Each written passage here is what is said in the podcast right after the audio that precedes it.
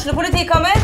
Ine Jansen er purk. Er du purk? The motherfucking bitch. Alt jeg vil, er å finne ut hva som skjedde med mannen min. Jon Carew. Er jeg sikta for noe? Iben Akeli. Det er du. Ole So, Lars Berrum og Big Daddy Karsten. Hvem sin side er du på, egentlig? Anette Hoff, Tone Danielsen, Kommer du fra Afrika? Jørnis Josef, Nesten. Kløfta. Trond Espen Seim, Det er synd å si det, men det var feil mann som døde. Purk. Premiere tirsdag på TV2 Play.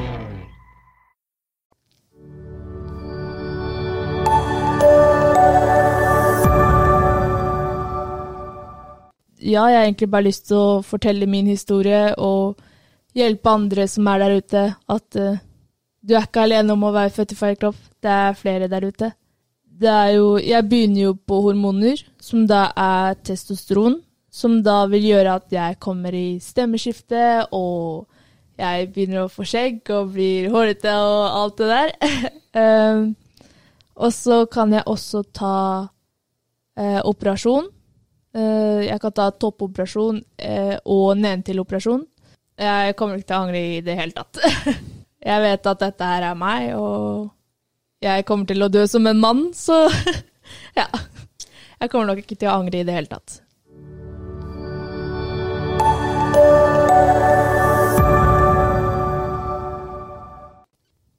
Da er vi i gang med den eh, tredje episoden i podkast-episoden som heter 'Skjønnsskifteprosess fra A til Å'. Um, jeg er da Henrik Moholt, og jeg har med meg ved siden av meg min makker. Ja, Rune Vestland. Og før vi begynner, så vil jeg si at hvis du trenger eh, noen å snakke med, så ring eh, Mental Helsetelefon på 116 123. Eller eh, Kirkens SOS på 2240 0040. Eller hvis du trenger å chatte med noen, så kan du chatte med noen på sidemedord.no eller på soschat.no. Og så lurer jeg litt på da, Rune, åssen har du det nå om dagen? Nei, det går, går fint. Jeg koser meg og ja, jeg er fornøyd med prosjektet vi driver med. Jeg er veldig oppe i skyene, egentlig. Eh, Hva med deg? Nei, det, vi, er jo, vi er litt oppe og svever, som du sier. Litt sånn svevende, kanskje litt sånn kunstnerisk beskrivelse av det. Men han føler seg litt sånn ti av ti om dagen. Vi driver med det vi liker å drive med, og vi gjør det sammen som kompiser. Kompis. Jeg er kompis, vet du. Så det, det er fett, syns jeg. Eh, Vi skal over eh, til eh, dagens gjest, da, som er deg, Mathias Sovin. Velkommen. Tusen takk. Åssen har, har du det? Jeg har det bra. Det Ja. Det er gøy å være her. Så bra. Så- Gleder meg. Ja, det er kult. Og så spør jeg også åssen har du det egentlig? Ja, det går jo egentlig litt opp og ned. Ja, du trakk en tann i går, gjorde du ikke det? Ja. Så jeg er ganske hoven, og det gjør litt vondt. Men uh, må bare spise nok is, så går det over. Ja, det er bra. Det er jo, folk vet jo ikke helt hvem du er. Kunne du sagt litt eh, hvem du er, og hvilke interesser du har, og ja, hva du liker å drive med både til vanlig og på fritida? ja, eh, jeg heter Mathias Håvin. Jeg er 22 år gammel og kommer fra Hønefoss. Eh, jeg liker å danse, og jeg er også født i feil kropp. Som vil si at jeg da blei biologisk født jente. Uh, men jeg har alltid følt meg som en gutt, så yay! uh, ja. Nei, men det er jo Jeg har jo kjent deg som eh, Før du gikk gjennom eller starta prosessen, da. Så jeg har jo kjent deg under to navn. Og for meg så har det alltid vært tydelig da, at du har vært en gutt. Eh, og det er jo Jeg syns det er veldig tøft av deg da, å kunne stå frem med det her og faktisk gjøre det. For det er ikke så mange som faktisk tør. Eh, det, og da mener jeg jo selvfølgelig eh, Du har jo starta en YouTube-kanal, blant annet Ja. hvor du snakker litt om prosessen din, og litt om hvordan det er da å være født i feil kropp. ja. Hva tenker du er liksom det viktigste for deg å få frem når det kommer til syke, eller, eh, det å være født i feil kropp? Eh, det er jo det å først og fremst være stolt over den du er. Og mm, ja, bare være stolt over at du er født i feil kropp. Det er ikke noe galt i det. Eh, ja, ikke bry deg om hva andre sier, liksom. Bare vær deg sjøl. Det er det viktigste. Det er ikke noe koselig å leve som en person du ikke er, liksom. Så nei. Nei, det er sant, det. Ja. Det er jo noe med å stå ved identiteten sin òg. Ja. Ha, den, ha den der, liksom. For det, hvis du ikke klarer å stå ved den, så vil jo det være ødeleggende for deg hele tiden. Ja. Eh, men eh, kan ikke du fortelle litt om når var det du følte på det at du var gutt første gang? Uh, jeg har alltid følt meg litt annerledes enn det de andre jentene i klassen, f.eks. Uh, men når jeg kom i sjette klasse, da skjønte jeg liksom 100 at det, jeg vil være gutt. Jeg er en gutt. Uh, jeg ville ha kort hår. Jeg ville ha guttenavn. Jeg drev og søkte opp guttenavn når jeg gikk i sjuende klasse, liksom. Og da var da jeg liksom fant ut at uh, jeg vil hete Mathias. og jeg ville gå i gutteklær. Jeg ville ja, bare leve som de andre gutta, da. Mm. Var det kanskje litt uh, derfor du fant litt identitet innenfor hiphop-miljøet òg? Sånn dans, tenker jeg på? Uh, ja. Uh, jeg begynte jo å danse hiphop i 9. klasse. Da var jeg jo Så jeg på YouTube-videoer og så mange som drev og breaka og dansa hiphop, og det var skikkelig kult og sånn. så det var vel da jeg kom inn i hiphop-miljøet, da, hvis mm. jeg kan si det sånn. Vi kan jo fortelle litt om hvordan vi kjenner hverandre, da. For vi har jo kjent hverandre nå i ja, snart åtte år, kanskje. Ja. Um, og det var jo på en fritidsklubb som heter Freezone her i Hønefoss. Um, kan du fortelle litt om hva den klubben har gjort for deg? Uh, det har vært en viktig del av livet mitt, fordi det var der jeg fant liksom vennegjengen min, mine venner, uh, og uh, ja, bare fant og kanskje du føler på litt aksept, kanskje? Ja. ja. Eh, det var der vi møttes òg, så det var jo kanskje ja. der vi fikk den gode tonen og følte at vi var litt buddies, vi skal ja. si det sånn, litt kompis. Ja. Um, og det For meg så har jeg alltid sett på deg som en tøff og sterk person, og en person som liker å utfordre da normene i samfunnet. Uh, og det er når du liksom lever det livet du gjør, da, eh, hvordan føler du at du kan Eller hvordan føler du mennesker rundt deg ser på deg, liksom? Uh, det er jo litt vanskelig av og til, for det er jo mange som fortsatt ser meg som en jente, og sier fortsatt hun og alt sånn, og det er jo så klart veldig sårende. Um, fordi det eneste jeg vil, er liksom å passe inn som en gutt, og bli sett på som en gutt, da. Um, så jeg blir veldig sånn det er litt vanskelig, men uh, samtidig så er det jo veldig lett òg, for jeg har jo så mange venner rundt meg og folk som støtter meg og sånn, så det blir jo veldig lett, da. ja, men det er, jo, det er, jo, det viktigste, å ha mennesker rundt seg som faktisk backer deg opp og ja. gir deg den positive boosten, da, vi skal kalle det det. Mm. Uh, men Henrik, du har kanskje ikke så mye kunnskap om dette her. Uh, ikke jeg heller, egentlig. Men uh, har du noen spørsmål overfor Mathias, du? Ja, altså, vi skal først eh, ta det første først, da, for å si det sånn. Eh, jeg har jo møtt Mathias en gang før vi skulle spille denne episoden her. Um, og på en måte hvis jeg skal beskrive Mathias som et ord, da, så er det ekte for meg. Um, veldig godt førsteinntrykk. Um, veldig sånn åpen, veldig sosial, veldig møtekommende, da. og så er det litt sånn det at som du sier, jeg kan ikke så mye om dette temaet her, og det er derfor jeg også vil vite mer. Og at jeg vil at folk heller skal vite mer om hva det vil si, da. Eh, å bytte skjønn eller å være født i feil kropp som du er, da. At vi, vi skal respektere den følelsen. da. Vi får kanskje bare ett liv. Eh, mm. og så blir man, så man så uheldig som Mathias da, å bli født i feil kropp, faktisk.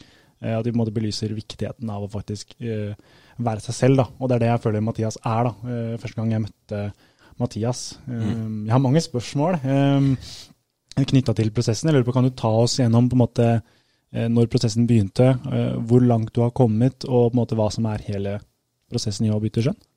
Uh, ja, jeg begynte hele prosessen i andre år på videregående. Uh, det var da jeg kom ut til foreldrene mine. Men vi bestemte oss for å på en måte holde det hemmelig pga. jeg blei veldig mye mobba. Uh, pga. utseendet og fikk høre masse sånne rasistiske ord og sånn. Um, så vi holdt jo det hemmelig til jeg da kom på folkehøyskole i 2018. Og det er bare takket være den skolen, så vet jeg faktisk ikke hva jeg skulle ha gjort, ass. um, jeg kom ut uh, på Facebook, der jeg skrev et langt innlegg om hva jeg følte, at jeg ville bli gutt og jeg har fortalt litt om fortida mi og sånn.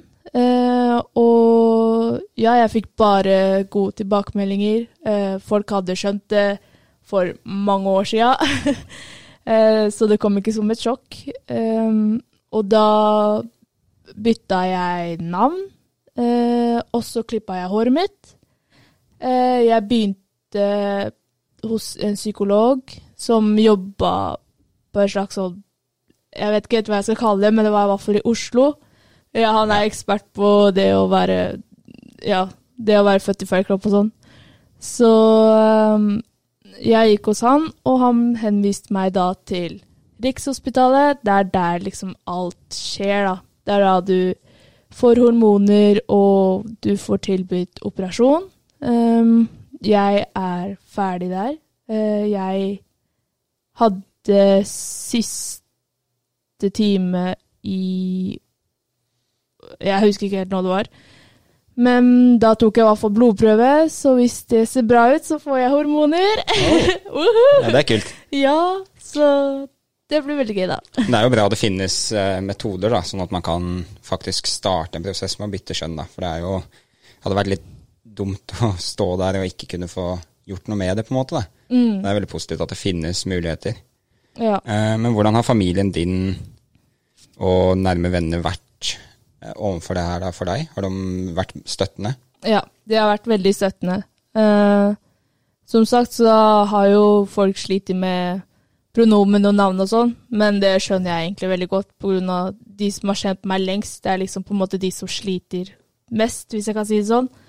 Um, så jeg syns egentlig det er greit. Men når det kommer til sånn fremmede som ikke har kjent meg, og plutselig sier hun og sånne ting, det, det er ikke noe særlig. Men venner og familier og ja, alle har vært veldig støttende. Men jeg husker jo når du eh, kom ut med det her. Eh, da hadde jeg Vi hadde vel snakka litt sånn smått om det før på dansetrening. Eh, men eh, jeg husker det var en stor eh, Ikke stor, men det var en litt sånn rar tilvenning da, å begynne å kalle det noe annet. Men det var jo like naturlig etter hvert. Ja. Men eh, det er jo ikke Det er jo ikke så rart at folk kanskje sier hun og kanskje gamle navnet når de ikke vet at de har bytta, men når de vet, så burde de la være, mener jeg. Jeg tror det er litt sånn eh, Folk gjør det ikke med vilje, da. Folk Nei. på en måte går i den gamle vanen. ikke sant? Du spiser samme brødskive hver dag eller samme rutine på morgenen, så folk bare gjør det. Eh, hvis du skal forsvare folk litt da, da, så må man tenke at eh, det er litt sånn tilvenningsprosess. Men når det er gått en periode, så må man jo begynne å faktisk gjøre det. For det handler jo om respekt og Ja. overfor andre ja, mennesker òg, da.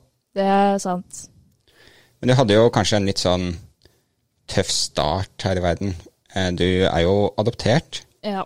eh, og det har jo kanskje påvirka Du nevnte litt om rasisme. Ja. Eh, Har det vært noe som har vært til stede for deg i hele livet i Norge? Eh, ja, jeg begynte å bli mobba i fjerde klasse, og det har egentlig gått hele veien til andre år på videregående. Så jeg har jo hørt mye rasistiske ord, at jeg bør dra tilbake der jeg kom fra, at ikke moren min ville ha meg fordi jeg var så stygg, og ja, masse sånne ting, da. Um, og det har jeg hørt helt til jeg kom på videregående. Og folk tok bilder av meg på bussen, eh, begynte å le, og ja. Men når jeg begynte å jobbe i barnehage, det var da jeg liksom var ute i læra, da slutta alt. Ja, og det var vel kanskje en deilig, Ja. deilig ting.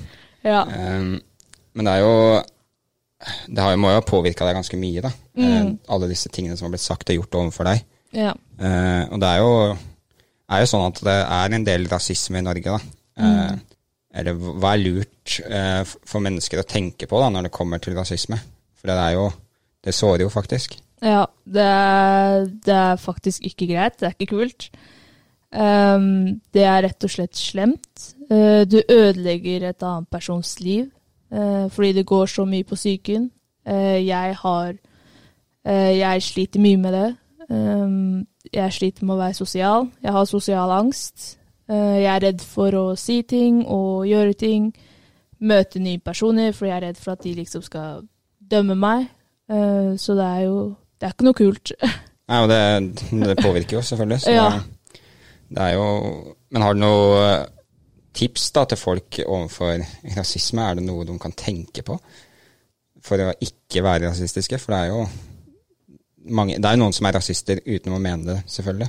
Ja. Eh, og da tenker jeg, har du noen råd overfor dem som de kan tenke på?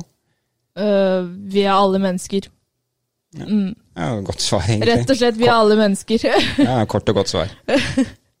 Jeg tenker det er viktig at vi måtte Kan lære noe av alle kulturer av alle mennesker, som vi har snakka litt om tidligere i podkasten. At eh, jeg kan lære noe av Mathias, Mathias kan lære noe av Rune, osv. osv. At vi kan bruke alle, og det er mange kulturer.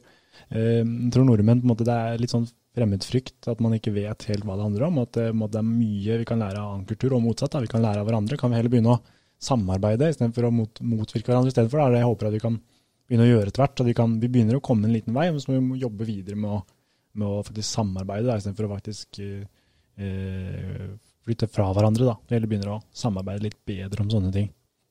Jeg har fått en del spørsmål til deg, Mathias. Jeg tror mange ønsker å få vite mer og, og på en måte få et mer nyansert bilde på det. da. Det er noen som har lurt på om du noen gang kommer til å angre på at du har bytta skjønn? Nei. Jeg kommer ikke til å angre i det hele tatt. Nei. Jeg vet at dette her er meg, og jeg kommer til å dø som en mann, så ja. Jeg kommer nok ikke til å angre i det hele tatt. Nei, for det er jo Var det Bruce Jenner? Er det, nå er jeg litt usikker på uh, hvor jeg går hen, men um, jeg prøver bare å for Der var det vel et bytte til skjønn, og så var det bytte tilbake igjen, hvis jeg ikke husker helt feil. Så man, det er jo noen som kan gjøre det også, da. At det er sikkert Ja, men det er jo noe med den prosessen som skjer i forveien, da, eh, med psykolog og sånn som du som går på, eller har gått på var det Rikshospitalet du sa? Ja, og da er det jo noe med den prosessen der, at den blir gjort ordentlig, sånn at de finner ut om det er psykisk, eller om det faktisk er realitet, da. For det er jo, det er jo vært en eh, situasjon i England da, hvor det har vært eh, en del som har gjort eh, kjønnsoperasjoner tidlig i sånn 2010-området rundt der, og så går det ti år, og så skjønner de, kjenner de at de angrer, liksom. Så det er jo, finnes jo, men det er jo alt i den prosessen i forkant som er viktig, da. Og da er jo kanskje den psykologen du har hatt, har kanskje vært veldig viktig da, overfor det. Ja. Og stilte kanskje de riktige spørsmålene for å finne ut hvem du er, og hva du tenker, da. Eh, hvordan liksom starta den prosessen med å eh, snakke om det, eller hvordan kom du til psykologen? Jeg ble henvist eh, fra fastlegen min, eh, som da skrev at jeg følte meg sånn og sånn. Og så fikk da psykologen min det, og så fikk jeg time hos han, da. Og hvor lenge holdt det på? Mm, jeg tror det var Jeg tror jeg hadde sånn fem timer eller noe sånt nå, Ja. uh, før jeg ble henvist til Rikshospitalet. Men uh, så har du begynt på hormoner, eller har du uh, nei, ikke helt ennå. Jeg tenker å fryse ned egg først, fordi jeg kan få Jeg kan fortsatt få biologiske barn hvis jeg ikke tar den ene til operasjon.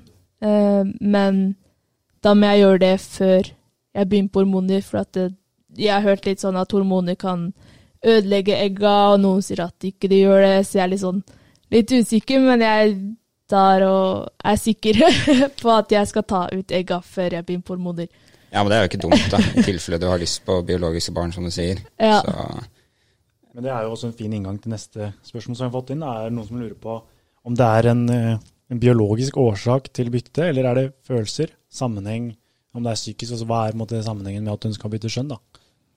Eh, det er bare sånn jeg er født, egentlig. Eh, det, er, det er ikke så mye mer jeg kan si om det. Eh, jeg har bare følt meg som en gutt så lenge jeg kan huske. Og som en, en person sa, kjønn ligger ikke mellom beina, det ligger i hodet. Mm, Godt sagt. ja. det er veldig godt sagt. Eh, hva vil det si å være født i feil kropp? Eh, det vil si at du har lyst til å være det motsatte skjønnet som du ble født som. Um, ja, det ligger egentlig bare i hodet. Um, jeg blei jo biologisk født jente, men jeg har alltid følt meg som en gutt, så jeg går jo gutteveien. Um, så jeg er egentlig en gutt, men jeg har på en måte født en feil Jeg har fått en feil kropp, da. Ja. Så du identifiserer deg som en mann, da, for å si det sånn. Ja. Og det er liksom ikke så mye mer enn det, egentlig. Mm, Ja. Uh, men du driver jo litt med YouTube og sånt også. ja. Uh, uh, hvordan har, hvordan starta du med det? Jeg har alltid hatt lyst til å begynne med YouTube, for jeg har blitt veldig inspirert av Emma Ellingsen, som var med i Født i feil kropp, den serien. Um, og ja, jeg har egentlig bare lyst til å fortelle min historie og hjelpe andre som er der ute, at uh, du er ikke alene om å være født i feil kropp. Det er flere der ute. Ja, det er jo utrolig tøft, egentlig. Det å kunne, eller ville stå frem da, som et ansikt overfor en sånn sak, det er jo ekstremt tøft. Så ja. du skal ha, ha, for det, altså. Tusen takk. Um, men kan du snakke litt om dansing òg, da? Ja. Uh, har det vært viktig for deg, liksom? Har det, har det vært noe som har gjort at du kanskje har hatt litt mer glede i hverdagen når ting har vært vanskelig? Ja, øh, jeg gikk jo på Bordarakademiet og dansa. Øh, men pga. psyken og prosessen og sånn, så slutta jeg der. Øh, fordi det var veldig vanskelig. Um, å komme seg på skolen og komme seg ut, rett og slett. Uh, og det å danse når du er liksom For meg, da, så syns jeg det var litt vanskelig å danse når jeg var født i feil kropp, på grunn av jeg dansa i en stor hettegenser. Uh, jeg skjulte alt. Det var ganske varmt. um, og Ja, men dans har vært veldig viktig for meg i livet. Mm. Ja, og det er, jo, det er jo sånn vi egentlig har blitt best kjent, egentlig, og har jo vært gjennom dansing. Mm. Det har jo vært, eh, som sagt, på den klubben ikke sant, hvor vi møtte hverandre, så var det jo var en sånn dansesal nede der, hvor vi kan si jamma til masse musikk da, og hadde det ganske fett. Ja. Um, og så møttes vi jo seinere når du var typ 16, kanskje? At, mm. Ja, 16. Og starta i et crew her i Hønefoss som heter Urban Crew. Ja. Um, og vi er vel teoretisk sett fortsatt medlemmer der. Ja. Og det var der vi liksom blei gode, gode venner, da, vil jeg si. Uh, og eh, der lærte jeg veldig mye om deg som menneske som jeg egentlig ikke visste. Og du har jo så sinnssykt mye positivt å gi, og du har en sånn energi som veldig mange, mange mangler, da. Eller ikke har. Eh, og hvorfor Vet du hva den energien kommer fra? Nei, egentlig ikke. Det er bare sånn jeg er. Uh, prøver å spre glede så godt jeg kan. ja, men det er jo bare veldig positivt. Så Det er jo, det er jo liksom når du, når du, har den positive energien rundt deg da, som du har, så er jo det veldig med på å skape trygghet, da, føler jeg. Ja. Og du var jo en av de jeg hadde det gøyest med når jeg danser, liksom. Så, og har fortsatt det mest gøyest, eller har fortsatt gøyest med. Liksom kroppen, hvordan, kroppen reagerer, hvordan reagerer kroppen din på på dette her? Um, det er jo Jeg begynner jo på hormoner, som da er testosteron. Som da vil gjøre at jeg kommer i stemmeskifte, og jeg begynner å få skjegg og blir hårete og alt det der. um, og så kan jeg også ta uh, operasjon. Uh, jeg kan ta toppoperasjon uh, og nedentil-operasjon. Um, toppoperasjon det er da at jeg fjerner brysta, så det blir helt flatt. Um, og nedentil operasjon, det er jo da jeg får utstyret. um, og det er jo to forskjellige måter å få. Um, den ene er jo Det jo som, kalles jo en mikropenis. Uh, jo, da bygger de på en måte klitoris til en sånn liten mikropenis, da. Ja. um, og den er det jo følelse i og alt. Um, og den andre delen, det er jo at uh, de tar et hud De tar hud fra et annet sted på kroppen, og da bygger på, da. Men den har du ikke følelse i eller noen ting, så den bare henger der. ja, ok, ja. Det er jo Har du noen tanker om å gjøre sånne operasjoner, du, da? Uh, nei, jeg har ikke tenkt så mye på nedentil-operasjon. Men toppoperasjon det er noe jeg virkelig vil mm. ha pga. jeg har astma.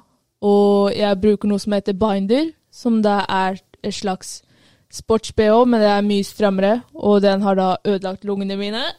ja. Um, det er litt vanskelig å puste. Um, selv om jeg ikke har den på, så er det fortsatt litt tungt å puste og sånn. Så jeg har veldig lyst til å ha toppoperasjon så fort som mulig. Hvordan havner man på den prosessen da med å få en sånn operasjon? Uh, du må være på hormoner i ett år. År eller et halvt år eh, før du da får tilbud om å få topproporsjon. Og da må du sette deg på en liste. og det, eh, det jeg fikk høre, er at det er ett års ventetid. ja, det er ganske lenge. Ja. det kan jo definitivt gå utover psyken din da, når du må Ja. vente så lenge. ja. Men hva gjør du for å ikke bli påvirka av dette her, da? Hvis, når du må vente så lenge, mener jeg. Uh, nei, bare være mest mulig med venner. Prøve å ikke tenke så mye på det. Um, nå har jeg vært i denne prosessen ganske lenge, så jeg er på en måte blitt vant med all den ventetida. Um, så ja, bare være med venner så godt jeg kan. Det er jo ikke så lett nå siden det er korona.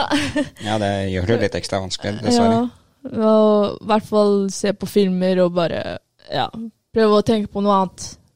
Mm. Um, hva, er det som, har vært bra da, med skjønnsskifteprosessen? Hva er det som, Hvordan preger det deg positivt, både eh, fysisk og psykisk? Eh, det beste er at jeg nå får jeg leve som den personen jeg er. Um, og bare få hjelp da, til å bli den personen jeg har lyst til å bli, eller alltid har følt meg som jeg er, da. Uh, men det dårlige er jo at det, det er lenge å vente. um, det er lenge vente, Det er lange ventetider på Rikshospitalet, og ja. Um, men ting har egentlig vært Det har vært mye positivt, da. Um, folk godtar meg som den jeg er. Folk har egentlig skjønt det. Skjønte det med en gang. De så meg. Så ja, det har vært veldig mye positivt, da. Og Har det kanskje også vært med på å hjelpe at du har lyst til å snakke om det utad? Det at folk har vært så støttende, liksom? Ja. For det er jo noe med å Når man får den backinga, så kan jo det gi et ekstra boost da, på det å nettopp få gjort en forskjell på sånne ting som det her. Eh, Ja. Det er jo det, for det er jo hvis du går rundt i en sånn negativ boble og ingen støtter deg, så er det jo veldig vanskelig å snakke om det høyt. Ja. Og det er jo noe jeg beundrer med deg, er jo at du har jo egentlig ikke noen problemer med å snakke om det her i det hele tatt. Nei. Og det er jo litt i den der at du har den positive energien i deg, ikke sant, som gjør at du, du fronter det her veldig, veldig positivt og veldig godt da, for folket. Eh, men har du noen tanker om hva du kan gjøre for å hjelpe andre som står i den prosessen her? Eh, Det er jo bare å fortelle min historie og prøve å komme med best mulig tips. Um, og være der for folk som går i samme prosess, da. Uh, at de alltid kan melde meg om noe hvis det er noe de lurer på, eller vil snakke om, så er jeg der. Ja, og det er jo helt supert av deg, egentlig. Eh, og, men du kjenner vel kanskje en del folk da, som eller har kanskje havna inn i et miljø som du får snakka med andre som er gjennom den prosessen. Ja. Og det, det har kanskje hjelpa deg litt også selv. Mm. Når du, når du snakker med likesinnede, så er jo det en eh, positiv boost for et menneske, uten tvil. Jeg lurer også på, er det på en måte, er det et sånn eget eh, Nå spør jeg hvorfor jeg lurer, da. Er det et sånn eget miljø, eh, som Rune er litt inne på nå, da, som Altså er du på en måte i et miljø hvor, hvor det finnes flere som både er i den prosessen der du er nå, som du kjenner? Uh, nei, ikke si at det er et miljø. Vi er jo fortsatt mennesker. Uh, vi er jo fortsatt som alle andre. Eh, men jeg har jo andre venner som går gjennom samme prosess, som jeg har møtt eh, på forskjellige treffer og på pride. Så Jeg, jeg, kjenner jo, jeg kjenner jo deg og en person til som er gjennom denne prosessen her. Og den andre personen er, er, er jo ikke så åpen som deg. Men da tenker jeg at det, når du er så åpen som det du er, så vil det være med på å hjelpe den personen som kanskje ikke tør å stå frem. da. ja. Og det er jo veldig, veldig bra. ja, det er veldig bra. Jeg har alltid hatt lyst til å hjelpe folk og inspirere folk. Ja, det er jo noe du virkelig Det har jo du stått for lenge. Du har jo sagt det lenge til meg, at du har lyst til å være der for andre mennesker og gjøre noe positivt da, for verden, sånn Mm. sett. Eh, jeg tenker vi også kan gå litt over til eh, å snakke litt om hva du gjør i hverdagen for å ha det bra, og ja, hva livet ditt går ut på, da. Ja, altså akkurat nå så er det jo Er jeg bare hjemme Uh, på grunn av at jeg slutta på skolen, som jeg sa. Uh, jeg prøver å finne jobb, men det er jo ikke så lett. uh, så nå er jeg egentlig bare hjemme og ser på film og slapper av. Um, og ja, jeg prøver egentlig bare å ta én ting av gangen. Overleve prosessen med all den ventetida og sånn. Og når jeg på en måte har kommet litt i gang med hormoner og fått frysende egg og litt sånne ting, um, så tenker jeg å kanskje prøve å komme meg ut i arbeidslivet, da. Uh, men jeg tenker jeg må ta én ting av gangen. Fordi ja. det er mye lettere for meg. ja, definitivt. Det er jo litt lurt å ta, ta ting i sitt eget tempo, da. Ja. For det er jo Hvis du pusher gjennom og du egentlig ikke føler deg klar, så kan det fort komme en smell. Ja. Så det er jo veldig smart av deg. Men har, du, har du hatt noen utfordringer nå det siste året, da, når det har vært litt sånn vanskelig å møte venner og sånne ting? Mm, ja, det har jo vært Jeg har jo ligget deprimert, for eksempel, på grunn av ja, ventetiden på Rikshospitalet, og jeg føler Ja, mm, jeg føler liksom at jeg kommer ingen vei. Eh, men nå ser jeg jo at uh, Hallo, jeg er jo Jeg er jo så nære hormoner som jeg aldri har vært før, liksom. um, så det har jo gått fremover. Um, men ja, det har vært tøft uh, å ikke være med venner når jeg trenger de, og bare ligge hjemme. Ja, det kjenner meg igjen i den biten der at det er tøft å være hjemme alene, liksom. Mm. Så det, du er ikke alene. Nei. Men uh, jeg tenker også vi skal gå litt over til en litt annen segment av eh, podden, hvor Henrik skal gå gjennom en liten sånn humorbit. Yes. Og i dag så er det eh, Hellstrøm. Det er eh, korrekt. Og han har begynt å jobbe i catering, hvor han da selger vårruller og tikka masala. Ja, Da kan det at det kommer noen, noen gjester eh, inn, da. Får vi se hvem som kommer på besøk og skal ha mat. Men det, det tar jeg bare underveis. Da setter vi i gang scenen eh, nå. Ja, jobber jeg på uh, catering her. Uh, jeg skal, uh, jeg selger Hva var det? Jeg har glemt hva jeg selger allerede. Ja, Rune, du jobber på kjøkkenet. Hva er det jeg selger? Jeg vårruller og tikka masala. Ja, bare noe dritt, egentlig. Jeg hadde ikke servert det til bikkja mi engang. Men uh, hvem er det som skal ha vårruller? Her kommer det en kunde. Her kommer det en kunde til meg her. Ja, hei, det er meg, Jan Thomas. Jeg, jeg vil gjerne ha, jeg vil ha tre vårruller, og de skal være sånn medium stekt. Eh, ja, skal du ha kylling tandori, chicken tandori, eller hva? Tikka masala? Skal du ha tikka masala også? Nei takk, jeg, jeg, ønsker ikke det. Men jeg skal eh, si hei, alle dere. Jeg vil gjerne ha tre, som sagt, tre, tre vårruller til meg og Einar. Skal ha tre vårruller, eh, og vi skal dele dem. Vi skal ikke ha dem inanalt, men vi skal gjerne ha dem Jeg er jo en veldig seksuell person, så jeg trenger bare tre voruller. Det er jo litt sånn trekant. Hva er det du snakker om? Dette er jo mat.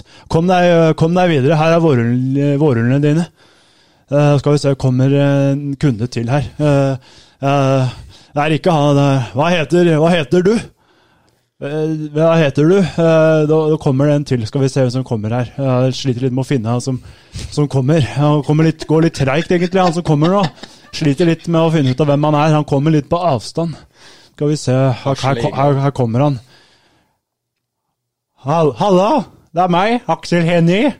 Jeg Matt Damon og jeg, vi skal ha tre Nei, fire vårruller. Eh, kom, du skal ha med Tallek og Gregers. Hør, da! Jeg skal ha, jeg skal ha til, til, meg og, og, Matt Damon og Tallak og Gregers E til hver. Ja, da her har du vårrullene. Det er jo faen meg ingen som vil ha tikka masala her i dag. Kanskje det kommer en nå som vil ha, ha tikka masala. Det er meg Rodo. Jeg vil ha tre sånne tre sånne meg og Christian, vet du. Vi skal ha, skal ha litt, litt sånn tikka masala. Meg mer Christian, vet du. Glad, vi skal sykle forbi her, og så tar vi med oss litt tikka masala. Endelig en litt mer fornøyd kunde her. Skal du ha. Så det var alt for i dag for, på catering. Han er strålende. det er Hvor du konsist catering eller catering? Catering, ja. Han hadde vel sagt catering, han. Jeg tror det. Ja, jeg vil tro det. Går vi over til um, avslutning her. Mathias, har du noen tips uh, på, på, tampen her til de som er usikre på det å skifte skjønn? Har du noen god råd? Uh, hvis du har en veldig fin gjeng da, som du stoler på, så kanskje begynne å si det til de først, hvis du ikke har kommet ut ennå. Um, Og så, ja, bare ikke være redd for å være deg sjøl. Du lever bare én gang, så hvorfor sløse med tida? Ja, det er jo Jeg støtter det du sier der, liksom. Og um, kunne det kanskje, kanskje, vært fint å si det at det er lurt å snakke med foreldrene sine også om det her, ja. så tidlig som mulig. Ja. Sånn at man uh, kan starte en prosess. Ja. ja. For det er jo Hvis du får backing fra familien, så er jo det selvfølgelig det beste. Uh, og det Som regel så går det veldig fint når man først bare sier ifra, ikke sant? Ja. Selv om det kan være skummelt, men det er verdt det. Ja, det, at du sier det, det tror jeg på. Og det er jo absolutt verdt det når man får finne identiteten sin. Da, og får mm. vært den man egentlig er. Uh, har du noen uh, ting du skulle sagt for, til folk som kanskje ikke helt vet hvordan prosessen er? Liksom, har du noen tanker om hva folk, andre mennesker rundt, kan tenke på da, for at det skal bli bedre for mennesker sånn som deg? Uh, de kan jo f.eks. lete seg opp om det, uh, fordi du vet aldri. Plutselig så har du en venn som er født i feil kropp, uh, og da har du på en måte litt informasjon og vet litt om det. Um, så det er veldig viktig, og det viser jo også at du støtter den personen som går igjennom. Um, så ja, bare vær støttende. godta alle sammen for den de er. Det er ikke Vi er ikke noe annerledes. Nei, vi er alle mennesker, liksom, så det er jo noe ja. Bare akseptere forskjellene på alle som er Alle menneskene som fins, da. Ja. Um, da tenker vi lar det være noen siste gode ord. Um, så vil jeg gjerne takke deg, eh, Mathias, for at du kom og delte uh, din uh, historie. Takk for det. Takk for at jeg kunne være med. Ja, og det er all creds til deg og all ære til deg for at du tør å stå frem med det her. Det er veldig tøft. og Eh, det kommer til å være til hjelp for veldig mange mennesker. Takk for det. Så keep, eh, eller fortsett å være deg. Det skal jeg.